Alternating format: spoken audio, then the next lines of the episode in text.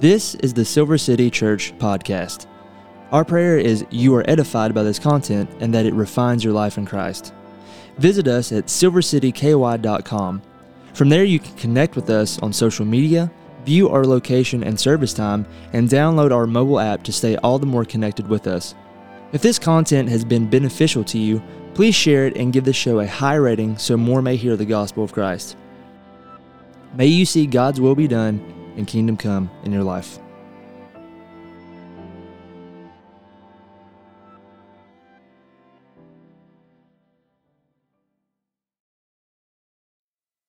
This morning, as we continue in our exposition of First John, as you turn in your Bible to First John 5, will be in chapter or in First John 5, verses 6 through 13. As you turn there, I want to give you a, a thought experiment. I want you to imagine something with me this morning. You are in a courtroom. You're in a courtroom. And the judge calls your name from the bench to the hot seat, right? Has anyone ever been on the witness stand before? Did you tell us about that, Rob? Is there is there something we need to know about? I know. Okay. No, I know that all of us, uh, you and Garrett and myself, we we worked in the the justice system at one point. So I, I have been on the witness box before, and I've had to give testimony before. You know, imagine you're this key witness to the case that's being disputed. You're called up, you're sworn in to tell the truth, and then you go into the stand, and the the lawyers ask you, Would you please tell us about what happened? Will you please give us information? How do you know this person? Where were you? Why were you there? In the witness stand, you are testifying as a witness. You are giving corroborative, truthful as possible information concerning the situation at hand. And kiddos, if you hear the word witness or testimony, same thing. You count witness and testimony as, as the same word, okay? Today, as we're beginning to wind down our exposition, our exploration of First John, John is calling us to the witness stand, as it were, in love, to make sure we understand the case that he has laid out before us throughout this entire epistle. So, First John 5, 6 through 13. This is he who came by water and blood, Jesus Christ, not by the water only, but by the water and the blood.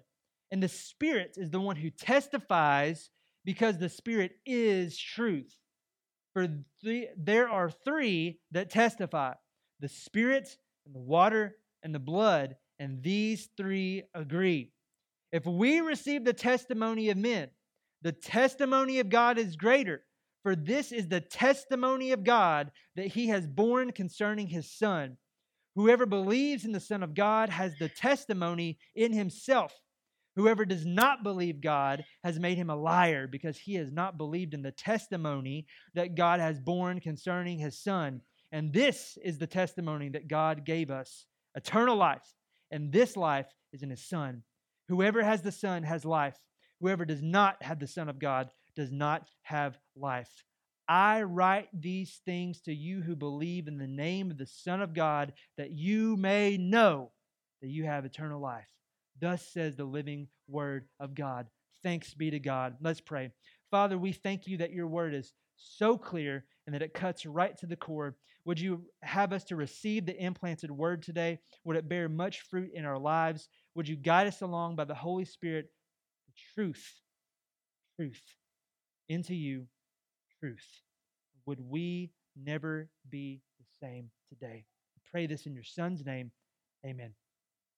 Last week, we ended our time of studying Scripture by being bolstered in our faith. We, talked about faith at the end. And the, the faith we have, remember that word, overcomes, it gives us victory of the world. The faith we have is full of godly love, compelling us on in the unity of the Spirit by the Holy Spirit. The faith we have is based not on shakable things, but in the love of God for his people, seen predominantly where? In his Son, Jesus Christ. Yes, our faith, our faith is in that Jesus. This Jesus his full character and his full work, all that he is. So today, while, while John is beginning to recap and kind of wind us down into the close of the letter, he poses another question for us in our time of self examination, much in the manner that he did last week. He, he unpacks, like the nesting dolls, the Russianette dolls, again, our faith and what, who it is based in. So here's our question in big bold letters today How do I know that what I have placed my faith in is true, and what is the result? It's kind of a two parter. How do I know that what I have placed my faith in is true, and what is the result? After stating in verse 5 that the one who overcomes, who has victory over the world through this faith, is the one who places their faith in the something, the someone greater than the world, Jesus Christ, the Son of God, verse 6 tells us that the testimony, uh, the witness of our faith in Christ is what gives us the victory. Look at verse 6 this morning. This is he who came by water and blood, Jesus Christ, not by the water only, but by the water and the blood. Great line out of Rock of Ages. Right? How many of y'all know that hymn? It's a great one. let the water and the blood from thy wounded side which flowed. And the Spirit is the one who testifies because the truth is, or the Spirit is the truth. John gives us an emphatic statement that further develops his teaching of who Jesus is. This is he who came by water blood. We've seen Jesus as the righteous advocate. We've seen Jesus as the Messiah. We've seen Jesus as the Son of God. And all these various roles are bound up in He, the one who came by the water and the blood. So th- this verse has been noted by one commentator, not just one, many, as the most perplexing, difficult statement in the entire letter of First John. And I agree. I do agree.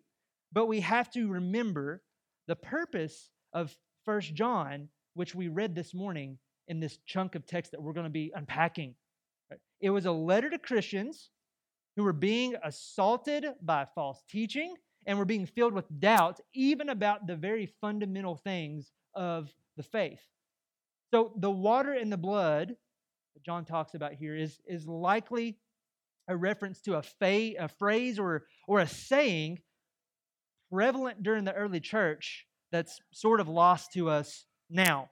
Possibly it had to do uh, with refuting the false teachers and what they were declaring. And it also may have been some sort of like little creed formulation, like the water and the blood, like a confession. One possible explanation that, that I believe is the correct one is the false teachers that were, were infecting and plaguing the early church that, that John was overseeing and helping to be a pillar to build upon were they were claiming that Jesus was just a man and that the Christ Spirit or the, the, the Holy Spirit descended upon him and then made him holy. And then when he died, departed. He was just a man. That's the water part. That, that is not an old heresy that kind of died off with First John after he kind of cleared up all this stuff. It's, it's actually quite prevalent today in a movement known as Christ consciousness. There's a few false teachers. One's Richard Rohr. He teaches Christ consciousness as if the Holy Spirit just kind of gives you uh, ideas like that. And, and uh, if you've ever heard of like Krishna and all those things, it's Christ consciousness that, that Christ manifests himself in all these various really n- nice, good teachers throughout history, like Buddha and Confucius and all these things. So John is saying what? No, Jesus is the Son of God, the only one in his baptism and earthly ministry, and in his eternal ministry that comes with his death and resurrection, hence the blood. What John is likely doing here is affirming the fact of the incarnation, Jesus taking on flesh, and the resurrection, Jesus raising that sacrificed flesh in the same flesh and, and blood. He's making this creedal formulation to refute these false teachers incarnation and resurrection. See, church, I, I hope that you caught that. I hope you catch this. the incarnation and the resurrection are twin doctrines that must live together unseparated in their Father's house forever. See, what God has joined together, let no man separate. We cannot just have the incarnation and not have the resurrection, and we can't just have the resurrection and no incarnation. They go together. Christ taking on flesh as both God and man to redeem man to the glory of God, the incarnation, means the flesh that he rose from the grave in is that same exact flesh. See, to celebrate, celebrate Christmas is to celebrate Easter and vice versa. And to celebrate each is to celebrate our blessed hope as Christians, his second advent, the final resurrection of which we will partake in. That's what we have. So, this Jesus, this is he, him, the one in whom we have faith, is true from start to finish, from water to blood. Uh, also, the water in the blood likely carries some underlying meanings, such as water cleansing us from sin and the blood buying our redemption. Concepts laid out concerning the priesthood of who Jesus is, the fulfillment, the greater high priest in, in Exodus 29.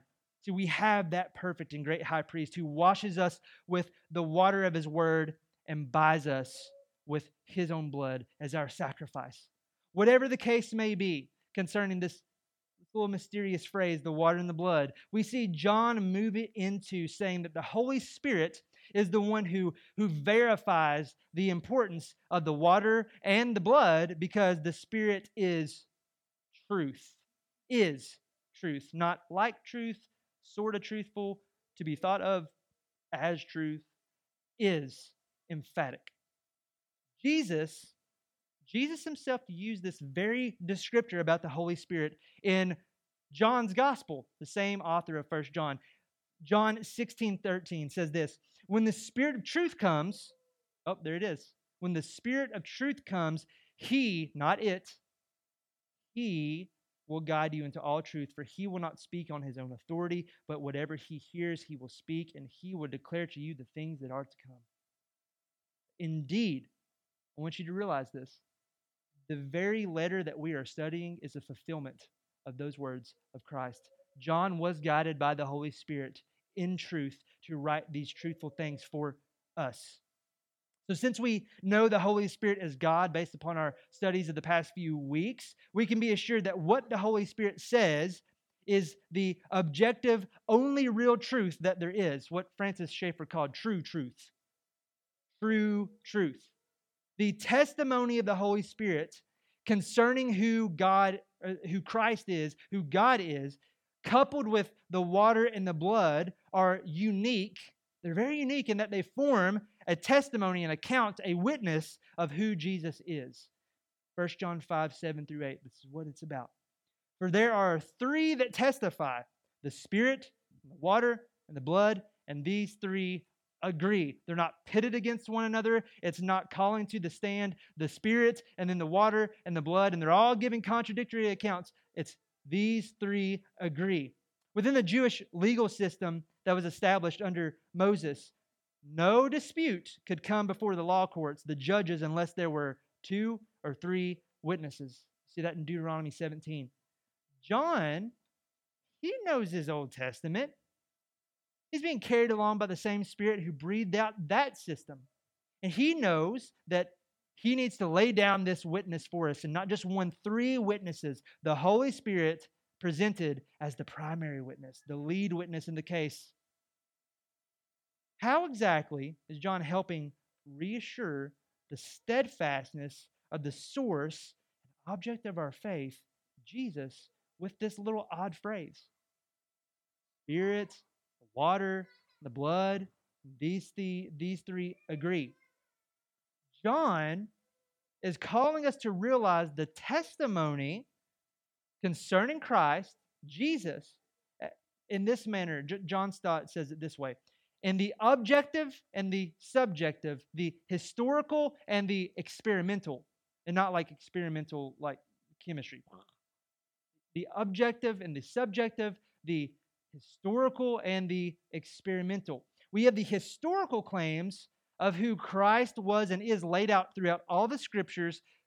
They're all confirmed by hundreds, if not thousands, of witnesses in, in the very pages of scripture, confirmed by his disciples, the very ones Jesus uh, the very ones who saw Jesus in the water, the very ones who saw the blood come out of him, the very ones who saw him raised from the dead. We can see this as an example in 1 Corinthians 15. Paul says this Now I would remind you, brothers, of the gospel I preached to you, which you received, in which you stand, and by which you are being saved, if you hold fast to the word I preached to you, unless you believed in vain.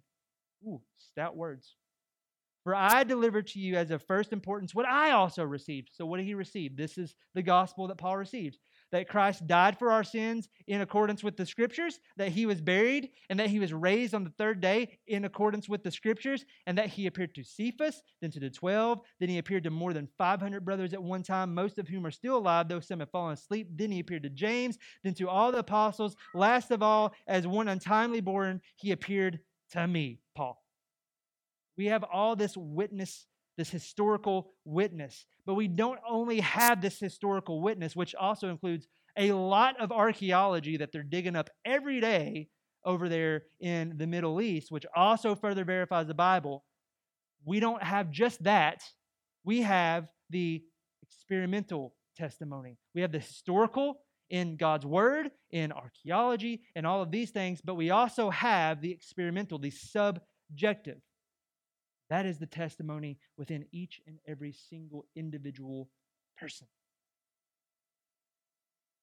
I know it's been a little hectic. I know the kids are a little little wild right now. It's okay. But I want to lead you along so we all hear this. John is saying this. If the Spirit indwells you, the believer, and brings you to faith in Christ and the Christ of faith, then the faith we have is not from us. It's something we don't muster up on our own. The faith we have in Christ is a gift from the Holy Spirit, and the Holy Spirit confirms us the truth, since He is truth of who Jesus is. The subjective nature that is particular to each child of God, hear me, the subjective nature is not subjective truth where one person believes something about Jesus that contradicts the other. That's not what we're putting down here. The subjective aspect of the truth in, in each individual whom God calls upon himself unto himself, it's the same thing, varying through each individual. We, we don't have one person that's like, I believe Jesus is the Son of God. Yay. Yay, we affirm that truth. You live your truth, girl. All right, one to laugh on that one. Right, and then I believe Jesus is a velociraptor. Yay! You do you. That's great. We like that too. No, no, no. That's not what we're talking about with subjectivity. That is what our world wants you to believe. That everybody can just have their own truth, live their best life now. You can believe Jesus was Son of God, velociraptor, woman, transgender, whatever. And all those things are actually real. People really do believe that Jesus was a velociraptor. That is real that not the most insane thing you've ever heard? The subjectivity is each individual person different, subjective, confirms the same truth. The Holy Spirit is truth, gives us the gift of faith to trust in all that Jesus is and all that he has done. And that means, further, if you're a good logician, that means Jesus is the truth as well. And indeed, he is. This is what Jesus says in John 14, 6. I am the way, the truth and the life. No one comes to the Father except through me. So if that's the case, then the Father is also truth. God is truth. The whole aspect of the Trinity is truth. And these, these verses act as a miniature version of what John has told us already way back in chapters 1 and 2. This, this whole letter of First John is a testimony about the truth and the truth, in part, is seen in realizing that we are sinners. The truth is seen that we're like these kids this morning, that we, we don't know what to do sometimes. And we think that we do, and we, we get ourselves into trouble. The whole letter is a testimony about the truth. Indeed, the truth being in us, if we have that truth, if by the Holy Spirit confirming the person and work of Christ to us, then Jesus, again, cannot mean multiple things to everyone. We must rely upon the Spirit confirming confirming within us who Christ is based upon not how we feel about Jesus, not the Jesus that we form in our minds, but upon the testimony of Scripture based upon the events that are recorded in it. And that's what John tells us in verse 9. 1 John 5 9. If we receive the testimony of men, the testimony of God is greater. For this is the testimony of God that he has borne concerning his son. We're going to pause right there. How often have you ever heard this, this phrase right here? You can take my word for it. Usually it's in an infomercial, right? God rest his soul, Billy Mays, he was the best at it. Take my word for it, OxiClean. You have like blood stains and burrito stains and all these things in your shirt. Get some OxiClean. OxiClean, you can take my word for it. It'll get all those out, even like the, the murder scene that you just committed. It'll get that out of those sheets. You can take my word for it. He didn't really say that. Okay? We hear that all the time. Yet we take people's word for it so often, so much quicker than we do God's word. Yes, there may be something that a person tells us that is true, but they aren't truth. God is truth. And so often we would rather take their word about a restaurant and a vacation spot and a car and whatever, and then neglect the word of God and say, eh, well, whatever. We we have it plain before us in, in front of us. You know the, the blood that was spilt for you to have this word? It's right in front of us. It says exactly what we've been looking at so far. And yet we will still have people who are like, I know that homosexuality is sin. It says it right there in the scripture, but but that, that was cultural. I know that, that women can't be pastors, but feminism taught us this. That was just culture. That was Paul and John and Peter and everybody being misogynistic and all that stuff. I, I, I know all these things that say in the very beginning God created in six literal days, but that was just a metaphor. We know that now. We have the truth of Scripture right before us, the testimony, and yet we still bend it so we can praise men rather than God because we'd rather take men's truth and twist God's word and pervert it so that we can all feel better about ourselves and please the world. That is why we're in a lot of mess that we are. Men are not true. You are not true. You're not true. You're not true. None of us are true. Men are liars. Romans 3. That's, that's our nature. Men amass for themselves false teachers who scratch their itching ears. It doesn't matter who you say Jesus is does not matter who you say he is, who you think that he is, based upon your little idea of who you think he is, whether you think he had long hair or short hair or a beard or he carried a lamb around for everybody to do petting zoo with or whatever. Does not matter who you think he is. It is what the scriptures say that he is, who they say that he is, and then you and your confession of who he is lines up with that. That. Paradox and really it is. Think about this. It, it does matter who you say he is concerning your salvation, but it doesn't at the same time because you don't get to choose who he is. You can say that he was just a man. You can say that he was just a myth. You can say that he was a velociraptor. Doesn't matter. Your testimony does not make it true. The only testimony, the only confession that matters is the only one that is true, and that is what God has said you can either rightly echo that or you can echo some false perversion that is hellish and wretched and a perpetual lie. And this is the testimony of who Jesus is, described in this short little pithy statement, generalized statement by John concerning what the Holy Spirit testifies concerning the person and work of Jesus. Verses 10 and 11. Whoever believes in the Son of God has the testimony in himself. Whoever does not believe God has made him a liar because he has not believed in the testimony that God has borne concerning his Son. And this is the testimony that God gave us eternal life, and the life is in his Son. Church, where are you placing your faith? Where are you placing your faith? In God, who is true and has assured you of eternal life in Christ? Or are you believing literally anything and everything else that you can get your hands and your mind on to give you eternal life? What are you placing your faith in?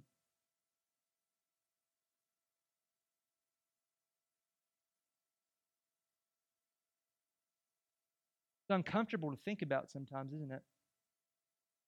Whose testimony do you echo? In four verses, John uses the word testimony eight times. Who wants to repeat what I've said so far in the past few weeks? When the Bible repeats itself, what? We need to listen. John uses the word testimony eight times in four verses. Every single mention of this word is the same word in the Greek. I know sometimes our English translations change them up a little bit to, to help us process what is being said. It's the same word in the original, martus, where we get the word martyr. It's where we get the word martyr. And what is a martyr? A martyr is someone who dies for what they believe in with conviction and boldness. You want to see martyr's blood? Hold that in your hand. That's martyr's blood. We have men and women this very day that are dying with boldness and conviction for the truth of God's word. They testify it and they live it out. It's going on right now, fiercely in Africa. We've had like a hundred and some Christians killed even just in the past week because of their conviction of faith. And yet, here's the thing believer, you're called to be a martyr. You're called to be a martyr. Each day, you are called to die to yourself. You're called to die to yourself as, as a witness to the truth within you, Holy Spirit. I pray God would spare us and our children and our children's children from having to die physically because of the truth. I pray that's the case. However, realize that graciousness, if He spares us that lot, will not exempt us from being martyrs. We're martyrs every day. And let me pause here and say this that's being a martyr. Everybody focus right here, okay? I see people getting aggravated. That's being a martyr. Being a mother and a father to get up and discipline your children, fear them in the righteousness, uh, raise them in the righteousness and fear and admonition of the Lord. That's being a martyr because you're dying to yourself. You were a child once. You didn't know how to act. And so many times we still don't. That's being a martyr. That's dying to yourself. That's teaching them to fear the Lord. Now, I pray that you would see that you're called to be a martyr, and you are a martyr. You should be a martyr every single day. The testimony, the witness, the content and, and component of our victorious faith points to a Savior who martyred himself, who was martyred to die that we may live eternally. Yes, we may not all have a physical martyrdom, but every day we are called to pick up our cross, which was a device of martyrdom, and follow Christ. That's the testimony. That's the witness. Our testimony, our witness, while it does include us, does include us, it's pointing to something beyond us. And we hear the word testimony, and we automatically go to revival meeting at the little country church and everybody's going to get up and give an hour testimony right oh here's my testimony my cat was sick this week and then i took him to the doctor and then i prayed over him and then i went to and it's all about the person not actually anything. It's just them standing in front of people having other people look at them so they can talk about themselves. That's not what a true testimony is. I, I received a testimony from a man this week that was so gracious and so filled with the kindness of God because he pointed away from himself to tell about the grace of God in his life. That is a true testimony because what you're doing in that moment is dying to yourself so that Christ may be exalted. And it's a paradox that we, we live, truly live by dying. Martyrdom, dying for the faith, is where true life from God is found. And yet, we must realize this you must have the Son to have true life, for the Son is true. All he is and all that he does is true. And if true, the child of God is only a true child of God if he looks unto Christ in faith. This is how John restates this short little positive negative statement in verse 12. Whoever has the Son has life. Whoever does not have the Son of God does not have life. There's no gray area there. There's no gray area. You have the Son, you have life. If you do not have the Son, you do not have life. Dear listener, where do you place your trust? Where do you place your trust? Is it in, in something abstract? Just an idea? It can't be. It cannot be. Our faith is in the real. The faith that overcomes the world is not in something that's just out there floating around in the air. It is in the real. It is in the real. And not only that, but our faith is made manifest in how we live our lives. Just as, as our love is inside and out, so is our faith, what we place our confidence in. No martyr dies because of something they keep to themselves. No martyr dies because of something they keep to themselves, their little private faith on the inside. So it must be with you. Pick up your cross daily, dying to your sin.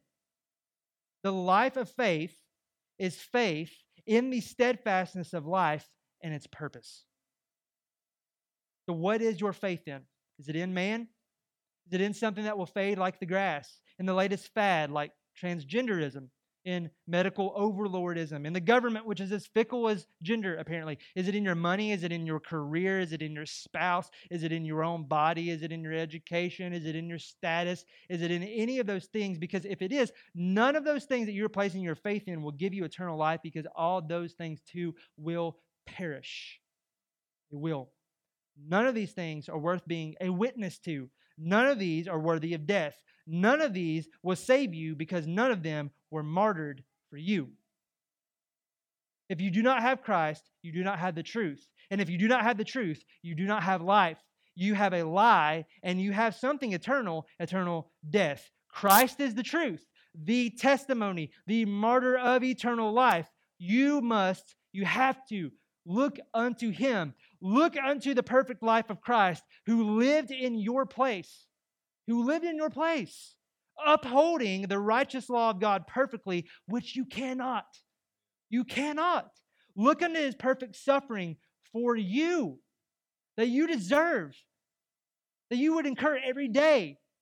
Look to his perfect death, the sentence that you deserve because of your sin, your rebellion. Look unto him. Look unto the great exchange love for hatred, enemies, for friends. Jesus, the sinless becoming sin, looked to him upon the cross and separated from the Father and the Spirit. Look unto him. And then look unto his body in the tomb. Look unto it. Because that should have been you. You. You deserve to be beaten. You deserve to be tortured made shameful because of your shameful sin.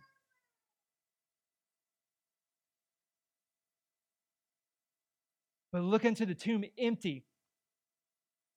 We always want to stop there. Oh, woe is me. Yes, oh, woe is you. You're sinner. We're all sinners. But look into the empty tomb. For the sinless Son of God should not stay dead since it was your sin and not his. If he willingly took your sin and cannot stay in that grave, then he will willingly give you your life and life abundantly because it is not from you, it is his life. And if he is God in the flesh and God is eternal, he gives you not just some life here and now, he gives you life forevermore. Why do we never, ever, ever get excited about that anymore? I'll tell you why. Because we have all, because of the culture we live in, have bought into the lie of just materialism, and this is just all there is. This is a blip. You will live eternally. and eternal life starts now. Look to Christ in faith. This must be our testimony. This must be your testimony, but we have not borne witness to this ourselves. Remember, this is a gift, and it is a gift that has overcome the world. It rebirths the world one person at a time. And if this be our truth, our way, our life, our faith, then we who believe this and hold fast can be assured. We can rest assured. And that's what John drives home with verse 13. I write these things to you. I write these things to you. Believe in the name of the Son of God that you may know you have eternal life. That you may know. That you may know. Beloved, you can never get past the reality of the purpose of First John. You can't. That you may know that you have eternal life. There's no little orphan Annie thing to decode in this for your Ovaltine drink. It, here's the purpose that you may know that you have eternal life. How? Through the Son of God, Jesus Christ, the reconciling, righteous Redeemer who is truth, who is life, who is the object and affection of our faith. If we can take hold of what John says, that you may know and be assured, then, then how can we not overcome anything and everything that the world tries to throw at us? We must and we will. John Stott, again, perfectly captures this passage. The way of life is faith, and the way to faith is testimony. God has borne witness to his Son in order that we may believe in him and so have him, and having him have eternal life. What is your faith in? What do you place your faith in? Something other than the Lord cannot be. Beloved, don't forget this. John has been giving us all these thesis statements, these purpose statements throughout his letter. Writing these things so your joy may be complete, so that you may not sin, because your sins have been forgiven, because you know him who is from the beginning, because uh, the word of God abides in you and you've overcome the evil one, because you know the truth, because there are people that are trying to deceive you, so that you may know that you have eternal life. How can your joy and the joy of the apostles and their message not be complete when you know all that John has given us this thus far? So, how do you know you've placed your faith in the truth? Is it this? Is it all of this? Is this the message? Is it in Christ? It must be. And if so, what is your result? Joy. It's fellowship. It's knowing with assurance whose you are, knowing that you live eternally starting now. Church, the, the usage of First John as a self examination doesn't mean that if we come out the other side seemingly doing well, that the self examination is the foundation of our assurance. Don't get caught up in the wrong idea of what First John's all about. It's not a law unto itself. No, the self examinations contained within First John is not concerned with itself, but about the truth of God's promise to bring his people back unto himself in the person and work of his Son.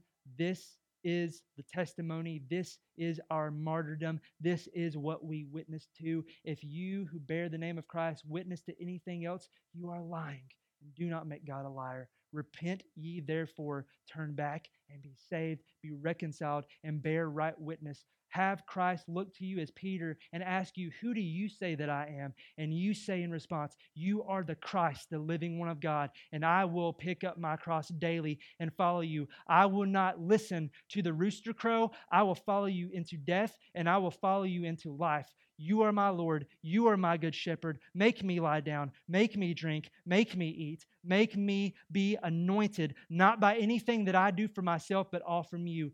Give you glory. I will, Lord Jesus. That is our faith that overcomes the world, and it must, and it will, and it has. It will not fail.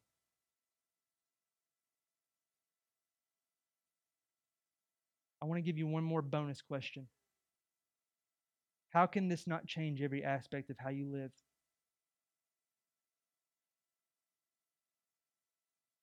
How does it not? We we we come wanting some sort of experience to, at, at worship at church. We want these experiences. Oh man, the message wasn't that good today. I didn't feel the spirit. I didn't really like the songs. The kids were crazy today. I couldn't focus. I guess I didn't have a good day. I guess we didn't worship well today. I guess we didn't really get to hear the truth today.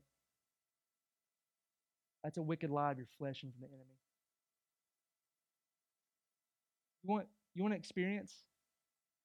Walk out the door, feel the air upon your skin, see the sun all around you, and realize that He gives all of those things to the just and unjust alike. You want an experience? Realize that you're having it right now as you breathe, as you suck air through your nostrils, because you live and move and have your being in God, who is truth. Are you living in that truth? Or do you set up false idols for yourselves? This is why we read the Word. This is why we read it, and this is why we study it, so that you may know that you have eternal life. So live like it with joy, have it completed. Church, today is a weird day, isn't it?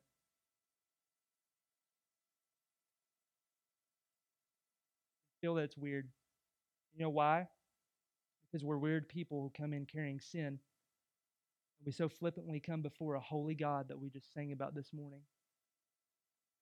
We just kind of go through the motions sometimes and we get upset about things. Do you know what, what God tells the priests in Malachi who do the same thing? Let me tell you what I think about your worship. It stinks.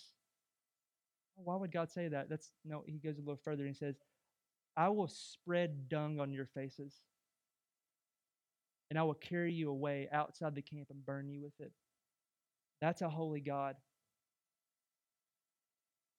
Let us never neglect the fact that when we gather together as the saints of God, the beloved, sometimes we gather as his children to be disciplined. We don't just gather as brats to get what we want. Church, I want you to receive this testimony this morning. Jesus Christ died for your sins. Look to him and believe and live that out with joy. Because if you do not, you who walk around bearing the name of Jesus Christ, your Savior, the advocate, the Son of God, with a frown upon your face, say that your salvation is the worst Christmas gift, the worst pair of socks that you ever got and you just put them on when grandma comes over. You just put them on to make her feel good when you go to church. Look unto the cross. Be a martyr. Die to yourself. Know that you are a child of God, beloved. Have eternal life confirmed to you because you look to Him in truth. You look to Him in faith, and not because you think it's true, because He says it is. We must take Him at His word. Grace and peace to you.